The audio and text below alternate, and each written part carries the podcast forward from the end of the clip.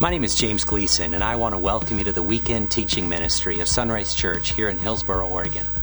Now, Sunrise is a church devoted to being a safe place to hear a life-changing message. And our vision is to lead people in a growing relationship with Jesus Christ. And so every weekend we share a message of hope from God's Word, the Bible.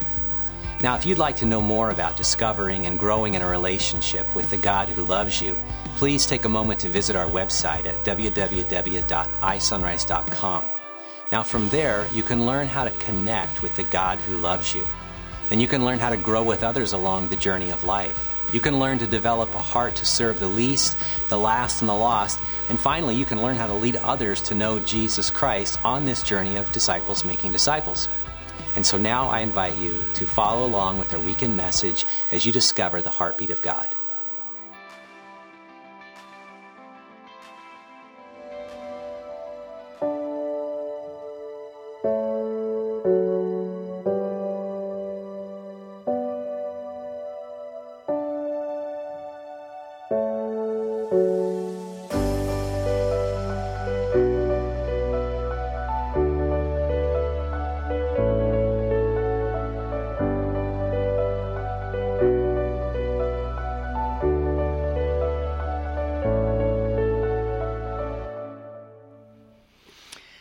Well, if you were with us last week, uh, you know we started this look at First Peter by going back to the Old Testament book of Jeremiah. And um, we looked at the challenge of what does it mean to be a believer in Babylon? Babylon was actually a city, uh, but it's a metaphor in the scriptures for that city that is uh, most unlike Christ, that place that is uh, so attractive to those uh, who walk this earth, including followers of Christ, uh, but really is the antithesis of what God wants to do. And so the question is, for them, when God took them into exile, removed them from Israel and put them there as a, as a way to, to discipline them and draw them back to his heart, the question was, what do you do? Do you assimilate into the culture, become just like a Babylonian? That's what the Babylonians wanted, just meld with us. Uh, do you isolate yourself and retain all the look and the feel, the clothing and the style and the language of what it meant to be a Jew in that time? Uh, or do you find a, a third way? Do you do you live in the city? Do you move in the city? Do you work in the city, but you're not a part of the city? Uh, really, you permeate the culture. And that's what God is calling us to be about. I, I walked with a friend a couple weeks ago downtown Hillsboro, and he had contacted me, and we reached out to one another, and we were talking about the challenge of the cancel culture. And uh, if you uh, have followed that, it's a hyper politically correct uh, world we live in. And if you do not toe the line in so many ways, uh, you're canceled, which is a fascinating thought. Um, you're just basically nullified from the planet. I, I don't know how it works, but you know, if you don't say the right things, if you don't do the right things, and the pressure that um, the businesses, those who follow Christ and those leaders have on conforming to standards of this world, to expectations of the world. And yet, as I was talking and, and, and hanging out with this just amazing guy and his love for his city, his love for his workers, his love for uh, the business he has and for Christ, you know, I was just reminded of the fact that we, we've walked this journey for two thousand years. You know, since the very beginning of Christianity, uh, it has been a danger to walk the path of Jesus. The first three hundred years of Christ was uh, just really, you follow Jesus and you're going to be persecuted. It wasn't constant, but it was this steady rhythm of waves of persecution that swept over the church. And there were times when you prayed to receive Christ and follow Christ. When you stood up and declared your allegiance to Christ versus an allegiance to Caesar, you were immediately killed. You were thrown to the lions. You were beheaded. You were burned at the stake. Uh, if you've ever read the Foxe's Book of Martyrs, it's it's powerful. It's a challenge, but it was a powerful uh, book to read, because what you see there are people who are faithful to Jesus and choose faithfulness to Jesus over faithfulness to Caesar. And even today, Even today, the reality is, is that people around the world are being persecuted. Statistics tell us that in the twentieth century, more people died for the sake of Christ than those first three hundred years. In fact, the first nineteen centuries before that. And, and it should cause us to wake up and realize that following Jesus does cost us something. Uh, now, you, you might have experienced this. You probably feel some of that tension. In fact, I was thinking about it a couple weeks ago. I thought, how are modern day Christians feeling this intense Foxe's Book of Martyrs persecution. So I wrote down a couple thoughts. Uh, you know, uh, some of you feel this way, that you're being persecuted for Jesus because someone disagreed with you on Facebook or social media. Uh, someone didn't like your post or your tweet. Um, someone disagreed with something that you said online. They weren't even nice about it, right? And uh, you think that if there were a few pages left in the Foxe's Book of Martyrs, you would be included in that, right? Or another one, how uh, you, you know, you're upset about how Christians are portrayed in the media and films and movies and things like that. Uh, that the, the you know the personification of a follower of Jesus is pretty bad in our world today. It's displayed that way, and you know it almost causes you to run to the catacombs and hide because intense persecution against that. Or uh, here, here's a big one: people challenge your politics. Uh, someone disagreed with you on Facebook. Somehow, someone has the audacity to counter your belief that God has anointed a particular person for office, and standing up for that politician has become the new form of persecution, right? And when will your fellow Americans stop rejecting God's anointed Savior on Capitol Hill, right? Now, I say all those in jest, but the fact is, is that there is a reality that we have to grip and, and hold on to as followers of Jesus, and it's simply this: we don't fit in this world. We were never designed to fit in this world. We live in this world, we, we move in this world, we live in this world, supposed to be comfortable in this world. We were not designed to be people that walk like everybody else. We are different from those people. The world in which you and I live is hopelessly broken. We know that. It has fallen apart. As I said last week, uh, people who walk this earth, maybe even those who rage against God or rage against authority, they're not the enemy, but they are the victim of the enemy. The enemy is Satan himself. And as followers of Jesus, we know that the challenge of living in this place, uh, to see people, to see politics, to see views, to see the pain, is a challenge for us. When I was in fifth grade, uh, it, you know, it came to my attention that I couldn't see very well. Uh, the, the, you know, the chalkboard was blurry. And so my mom took me and, and we went, my, my brother and I, we went and got glasses.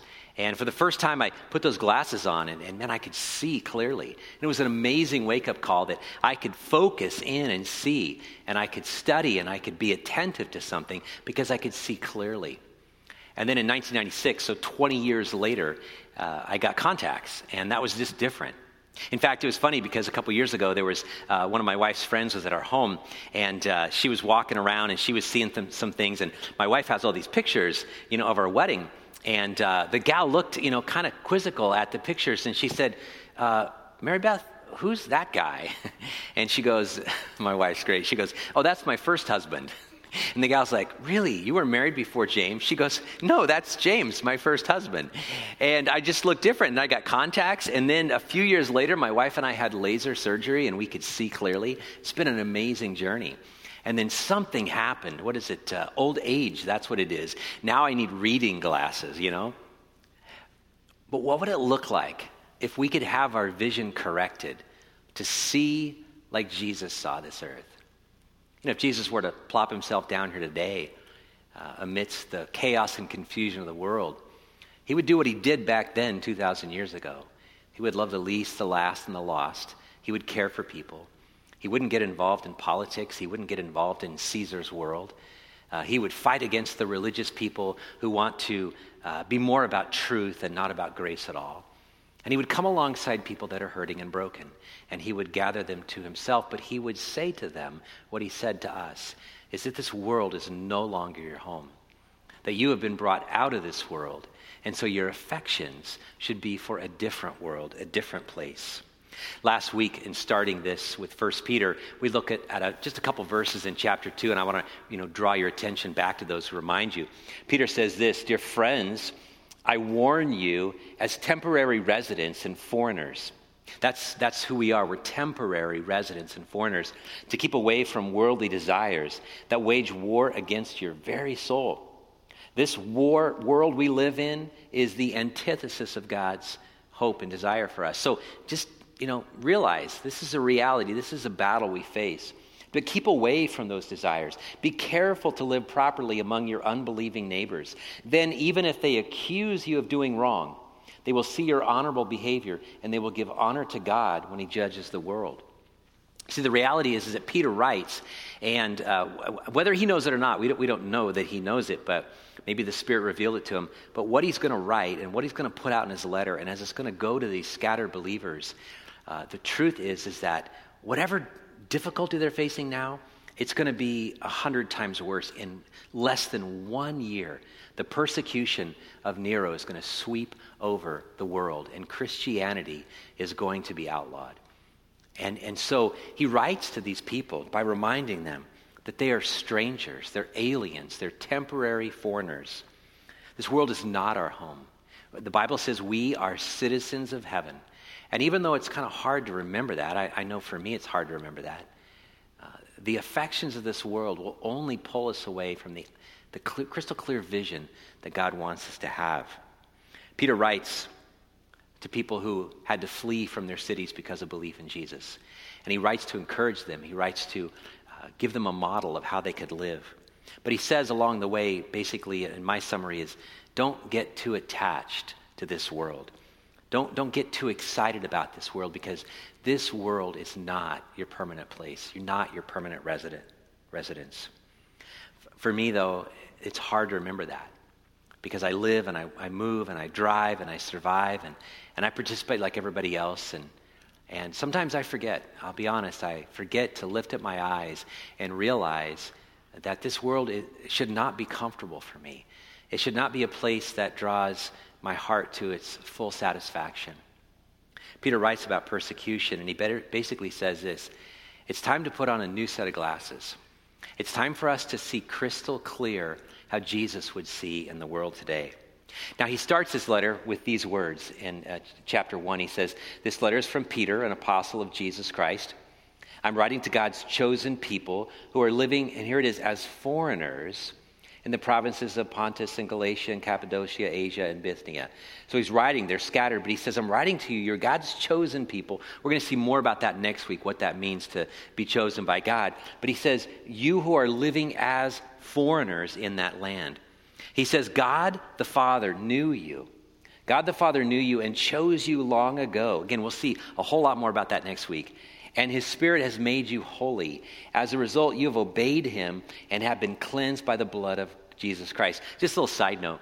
Uh, here you clearly see the Father and the Son and the Spirit all working in perfect harmony in our salvation and the working out of that. It's beautiful. He says, "May God give you more and more grace and peace."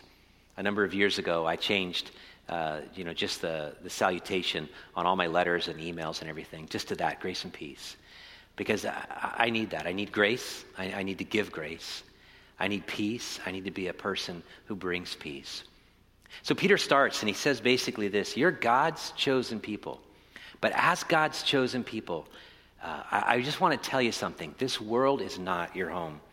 Uh, Peter uses a word here that in, in our language, we can't accurately translate it uh, word for word. Uh, and the word foreigner is not a bad translation. It's just not a complete translation. Uh, a better way to say it would be a resident alien.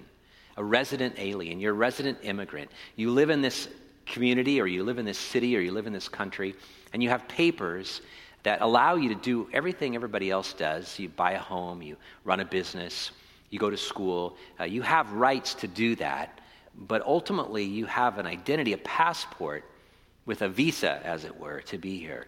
Now, you're not just a tourist. You're not just going and looking at all the postcards. You're not just kind of checking out all the trinkets, right, and just taking the snapshots. You have decided to stay here. You have decided to take up residence here. This is where God has you. But there's a longing in your heart. There's a knowledge in your soul that it just doesn't feel right. Well, that's good, because it shouldn't feel right.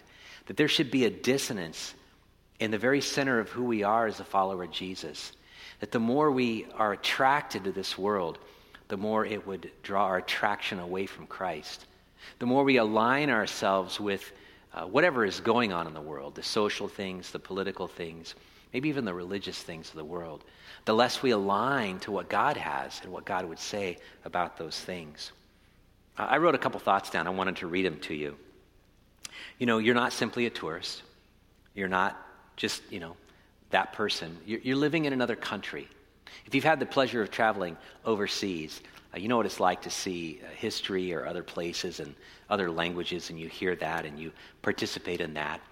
But you know, there's a little awkward. It's kind of fun to be in those places, uh, but you get a little tired, right? Because uh, you want to go home. Just this week alone, uh, I with you know with my job with uh, Conservative Baptist Northwest, I was in Salem at a meeting with pastors. I was in Vancouver. I was in Spokane, and I was in Missoula, Montana. And uh, the reality is, I love all that. I love those those guys, those gals, the leaders of churches. I love that. But man, when I got home, it was it was just great to be home. It just felt good. Um, I uh, I'd been dri- I drove nine hours, and so I just went and I just crashed. I just laid you know laid down in my bed. I just took a nap, and it's just like, man, it feels good to be in my own bed. Um, it just feels awesome to see my wife and my kids. I ignore my cats, you know, things like that. We have a roommate, just a great guy, and it's like good to be back in that place. Uh, I, I love being gone. I love journeying, and I love being a part of that for the church's sake. But there's nothing like being home. And Peter, as he writes, he is going to describe this life that, yeah, it's fun to be here. There's some cool stuff here. There's some great things, but this world is not our home. And if we try to get comfortable here, if we try to align ourselves to whatever is going on here, we're going to miss out on the true riches and the joy of being a resident alien, a temporary stranger and foreigner. Um, the Apostle Paul said this. He said this in Philippians three twenty. He says, we are citizens of heaven. You and I were citizens of heaven. Now, that's kind of awkward because I, I don't look around and see it, right? We live in this world. We move in this world. But we're really citizens of heaven. And we eagerly wait, wait for him to return as our Savior. So here we're engaged. We participate. I mean, you know, but we're not home. We're not ultimately home. We're not ultimately satisfied. We walk in two worlds, but we're not quite quite at home. And so what does it look like for you and for me to live and move and exist in this world for all of our days here, however many days there are, but to never lose sight of the glimpse of an eternal home, to always have this tension inside of us that no matter how you know much glitter is going on here in this world, but we keep our focus on the gold of heaven. Uh, if, if you read the book of Hebrews, the writer expresses it really well when the writer says this, describing all these people of faith. He says, all these people died still believing what God had promised them. They did not receive what was promised, but they saw it all from a distance and welcomed it. And he had been talking about people like Abraham and Noah, and you could go through all of the story of the Old Testament people of faith and the amazing things they did for God. They had ups and downs just like you and me. And they had a lot of promises. God said specifically these things. And yet the truth is they didn't get all of it because they weren't supposed to get all of it because you can't get all of it here. He says they saw it from a distance and welcomed it. They agreed that they were foreigners and nomads here on the earth. Wouldn't that be awesome if we just we just all we just collectively agreed? We just every day we got up and we agreed. Today I agree that I am a foreigner and nomad here on the earth. That all that God's promised will not come true here on the earth. It can't. There's no way the earth and this world we live in could contain all that God has for us. The writer goes on to say this. Obviously, people who say such things are looking forward to a country they can call their own. If they had longed for the country they came from, they would have gone back, right? Abraham, uh, he would have, he could have gone back to Ur of the Chaldees. He could have just gone back to comfort, right? To all that world, the safety of that world. But God moved him out of comfort onto a mission. And so he was never fully satisfied. He walked as a foreigner. He traveled the land, but he was never truly home. He says, but they were looking for a better place, a heavenly homeland, a heavenly city. That is why God is not ashamed to be called their God, for he has prepared a city for them. And so as challenging as it is, and I'm a pastor and I study this and I've read this over and over again, and I'm sure you struggle too, but as challenging as it is, there are days we probably should put on the lenses of Jesus, the lenses of Abraham and Moses and Noah and all those people, and once again look around and go, it's nice, it's shiny, it's bright, but it's a tourist trap. You ever been in one of those tourist traps? Uh, I, I stopped in one in Missoula. I was looking, or just outside of Missoula, I was looking for some stickers for my sons, and um, And I, I used to travel with my family, uh, Route sixty-six, down in the south there. And uh, man, the tourist traps were amazing down there in, in New Mexico and along Arizona. And they could just suck you in. And they could sell you trinkets, and you could get so excited, and you could hop back in the car and, you know, go for those things. But they fell apart quickly, right? Because that's that's what a tourist trap is. If I can hold on to you long enough to get your money, great, I've got something from you. My friends, that's what the world offers us. Just nothing but trinkets. Now, the people of this world, they're dearly loved by God, and they're not, not objects of our wrath. They're people we would love, and we would come alongside of and point to Jesus.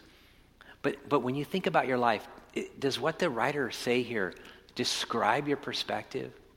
That you are looking for something beyond this world, and so you're never fully satisfied with what the world offers? As an exile, as a foreigner, as a, a resident alien, are you growing more and more aware of how being a follower of Christ should make a difference and actually make you more and more different than the people of this world? Have you traded, though, your identity as a follower of Christ for the love of this world? Is there a difference between you and all the people around you? Not, not because you're better than them, because you're not. You, you've been saved by grace, not by works. It's this faith that you walk a journey of. But is it making you more and more and more like Jesus? And in doing so, it's causing you to be seen differently than you were before. In the Old Testament, there's this word for sanctification, and it, it literally means to be made holy. But the picture is this idea of a road to holiness. A road to holiness. I love that. How are you doing on the road to holiness? Holiness just means to be set apart, to be sanctified, to be more like God, to be removed from, to be set aside special for, right? How are you doing on the road to holiness? Have you decided to pull off and get caught in a tourist trap? Because there's a lot more God is calling us to. He is calling us to be holy because he is holy. One of my struggles is sometimes I get so attached to this world because I, I, I just... I think there's some beautiful things here. There's some amazing things here. There's some wonderful technologies here. I, I get caught up in this. I get caught up in, in seeing those things. And as I do that, sometimes I find that I've traded my service for Christ to a preoccupation with something that's really just going to pass, something that's going to fall apart. I think that when you keep your focus and your eyes on Jesus, and, and that road to holiness, and you walk down there, always looking for the city that is not of this earth, a place that is not here. This life is not, it's not going to satisfy you. I mean, there'll be some great things about it, but it will not ultimately meet the deep satisfaction of your heart. But that's kind of how it should be, because this world is not our home. Um, you know, when I think about everything fitting, everything belonging, everything falling into place. This world will never do that for you and for me. Try as we might, it will never just be fully complete. I have a, a Rubik's Cube from the seventies or eighties whenever it came out, and um, my boys you know, saw it and they found it and they started working it out. And uh, one of my sons got it you know, quickly, and he was able to put it together. But it's kind of like that. It, it's got colors, it's shiny, it's got all the squares, and, and you know, you, you, you just realize that if you've ever done it, it's really kind of cool. You work it out and you see the, the, the algorithms and the paths and everything, and all of a sudden with one move, it just clicks. Everything falls into place. Nothing will fall into place here. But what will fall into place is when you finally see him face to face. Then everything will be complete. And so let's not strive for satisfaction here. Let's not strive for contentedness here. Let's not strive to be fully like everybody else here. We should be a different group of people. Uh, Miroslav Volf, in his book, um, Exclusion and Embrace, writes it this way. He says, at the very core of Christian, Christian identity lies an all-encompassing change of loyalty. From a given culture, with its gods, to the God of all cultures, Jesus himself. In America, our identity is often based upon our race, our national... Uh, did you take the census? I, Our family did the census. What are all the questions, right? About age groups, about categories. Um, if you expand that a little bit, uh, the way we identify with people is by a political party or by a sports, you know, team, uh, whatever that might be. And we, we, you know, we wear the colors and we wear all that. We fly those flags.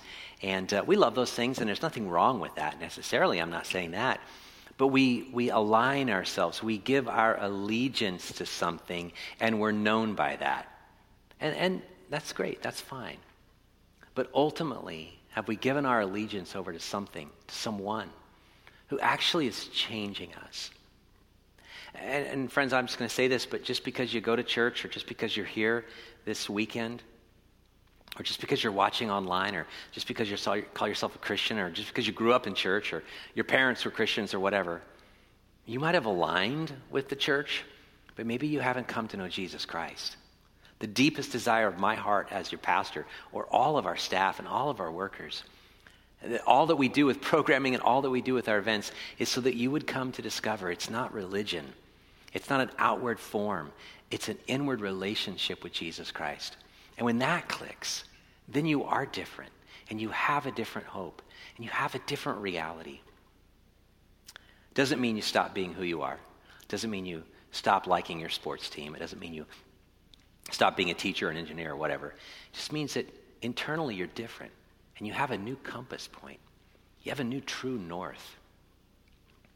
I shared this before when we were going through another series, but the early church, the early followers of Jesus, made such a difference in their world because their internal compass shifted.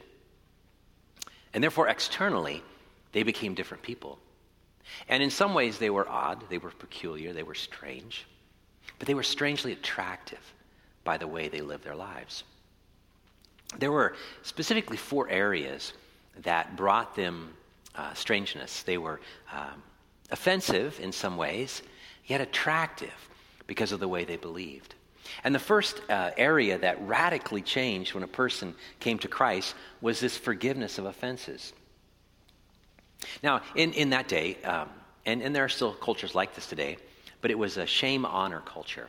And so when somebody, uh, you know, offended you or shamed you, they did something against you, the only way to right that wrong uh, was through this shame-honor system. And it, it meant it was incredible violence. There was incredible uh, retaliation because of things that you rightly in the culture had the ability to destroy that person or their character or their home or their family. And the only way to get back was to actually get back. It was a pound of flesh for everything. And followers of Jesus come along, and uh, they echo the words of Jesus. As, as they have been forgiven, now they go forgive others. As God has forgiven us of our sins, we forgive others of sins. And that disrupted the culture. It upset people. It changed the values. So much so that within uh, a few hundred years, the shame-honor culture of that Roman Empire shifted. And now is a culture of grace and forgiveness. I love that because you think about whatever our culture is dealing with today, what would it look like for followers of Jesus to have an internal compass that's different? So much so that the way we act, yeah, is offensive, but it's actually strangely compelling because it's a much better life. That was one of the ways uh, followers of Christ were different. Uh, another one was radical generosity. Again, in the shame-honor culture, in this system that you lived in the Roman Empire, you only uh, would uh, grab things above you, and you would not grab people behind you to pull them up. You were always climbing the ladder of success for yourself. And uh, that meant that finances, you held on to them unless it made you a better person or made you look better in public eye. But you you know, you might have some alms for the poor because it's a good religious thing to do. But it was just a small amount, just to look good in the public eye. But followers of Jesus, they were radically changed. Their generosity was really just an expression of God's generosity to them. And they poured out their resources and their time. And you could read this in history. Uh, again, they, they brought in orphans. They brought in widows. They called people their own family. They brought them in. Young men and women who had been trafficked as slaves, they they they brought them in. They, sometimes they bought them and bought them as now members of their family, and they taught them the way of Christ. And they began to change the culture of the Roman world from a scarcity mindset of, I'm getting it for myself, to an abundance mindset of, uh, you know, we can give everything we have away because God will richly provide for us. Another way was they... They faced death with suffering, death and suffering with cheerfulness. In that Roman world, this life was all you had, and so you held on to it, you clung to it. You didn't give it up lightly. But when followers of Jesus were persecuted, and they were to the point of death and suffering, they willingly went to their death. They they sang as they were being crucified. They quoted the words of Scripture as they were being mocked. They echoed the words and life of Jesus and the way he forgave on the cross because they did not know what they were doing. Followers of Jesus were willing to go through persecution and suffering and even death because they knew this world was not their final resting place. And then finally, the last way they were different, offensive and yet strangely attractive, is in the idea of sexual purity. Very promiscuous culture. The Greeks believed the body, you know, wasn't that important, and what mattered was mind and soul, and so they could just abuse their body sexually. It didn't really matter. It's just a normal bodily appetite. There were no morals attached to it. You did whatever you wanted to do because sex was just a way to pursue an earthly pleasure. And followers of Jesus came along and said, no, no, no, no, no. Sexuality is something that God has given us as a gift. And and you want a full expression of sexuality? It's in a total commitment with one person, in a, in a form of marriage, that you would stay chaste because you are experiencing something that's different than what the people of the world have. Christians had an incredibly high view of sexuality, and as a result, it offended a lot of people. But people saw it strangely working out when they saw the commitment of marriages. You know, these four ways might not be the four ways we express our faith today. I hope the last one, that's for sure. Um, but but maybe the radicalness of our followers of Christ in the world today might express itself a little differently. Maybe there are a couple more points we could add to it. But the fact is, it takes courage to walk that journey. It it, it takes compassion to be truly attractive for Christ. So how are you doing in the tension of living as a resident alien, a foreigner, a stranger, temporary? Um, do you wrestle with the tension of digging your roots so deep down in this earth that you forget that this is all going to pass away? Because I, I'm, I, I struggle too, but I'm, a, I'm firmly convicted of this, especially in this age of this world, is that the more we as followers of Jesus Christ cling to the stuff of this earth, the more we're going to lose our influence for Christ. The more worthless we'll be. The more our message won't mean a thing because we don't look any different than those that don't follow Christ.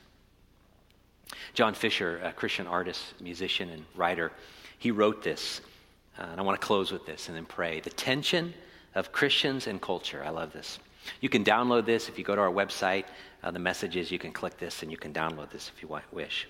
He says this is a challenging time to be a Christian, a follower of Jesus, because there's a big difference between being a cultural Christian and a Christian in culture. Uh, one is concerned with policy, the other is concerned with people. Uh, one wants to create a separate world, the other seeks to inform and change the world they live in. One is concerned with safety, the other relishes danger. One is driven by fear, the other is driven by hope. One is against the world, the other loves the world as Christ loved the world. One is not in but of the world, the other is not of the world but lives in the world. One creates a subculture, an alternative to this world, and enjoys that. The other seeks to make a contribution to change the world around them. One majors on morality, the other majors on grace. One is bigger and getting small. One is big and getting smaller. The other is small and getting bigger. One champions differences and rights. The other champions similarities and responsibility. One judges, the other accepts. One blames, the other forgives. One is proud, the other is humble. One is exclusive, the other is inclusive. One separates, the other embraces. One is trying to reform society and push it into its mold. The other is reforming the society from the way of Jesus, in the way of Jesus. There is no time like the time we have today. We live in a time like no other time in history. We cannot assume that our traditional evangelical messages are being understood as to what they really mean. Christianity has been politically usurped. We must find new ways of living out our faith other than the popular presumptive ones that have been around for the last few decades. We need to internalize our faith and then find new ways to talk about it. We need to work at articulating the meaning of truth and not just brandishing Christian platitudes and buzzwords. Don't trust what comes down the Christian marketing channels. Study the Word of God for yourself and translate it into the world around you. These are exciting days to think for yourself and ask the Holy Spirit to guide you into all truth. We are not cultural Christians. We are Christians living in a foreign culture. One lets the culture speak for it. The other speaks for itself and speaks into the culture the message of Jesus. So how are you doing living in the tension as an exile in a foreign land? Do people come to you and open up to you about their pain and their problems? That's good. Do they talk to you about your faith or their lack of faith? That's really good. Do, do you get in trouble every once in a while, not because of your politics or Or, or, or things that are of this world, but do you get in trouble because of what you believe in Jesus? That's really good, my friends, because that's a true test. Would you pray with me? Father, I want to thank you for the beginning words of Peter, that we live as exiles in this world, foreigners, strangers, aliens, temporary residents. As participants at Sunrise Church, God, may we be different. May the world around us see a difference, and may that emanate from our heart and our lives, our, our language, our, our voice, our, our social media accounts, our conversations with neighbors, workers. May what oozes out of us be about Jesus and nothing else. May we spend more time on your word and allowing your Spirit to speak to us than taking in other forms of communication and media, other messages. May we align ourselves more with Jesus and his compassion for the lost than getting into cultural wars with people because they don't line up with what we do and say. Father, I, I long to see a nation come to Jesus, but it'll only happen when we put on the lenses, the glasses of Jesus, and see as he saw, and speak as he spoke, and act and love as he did. We pray in your name. Amen.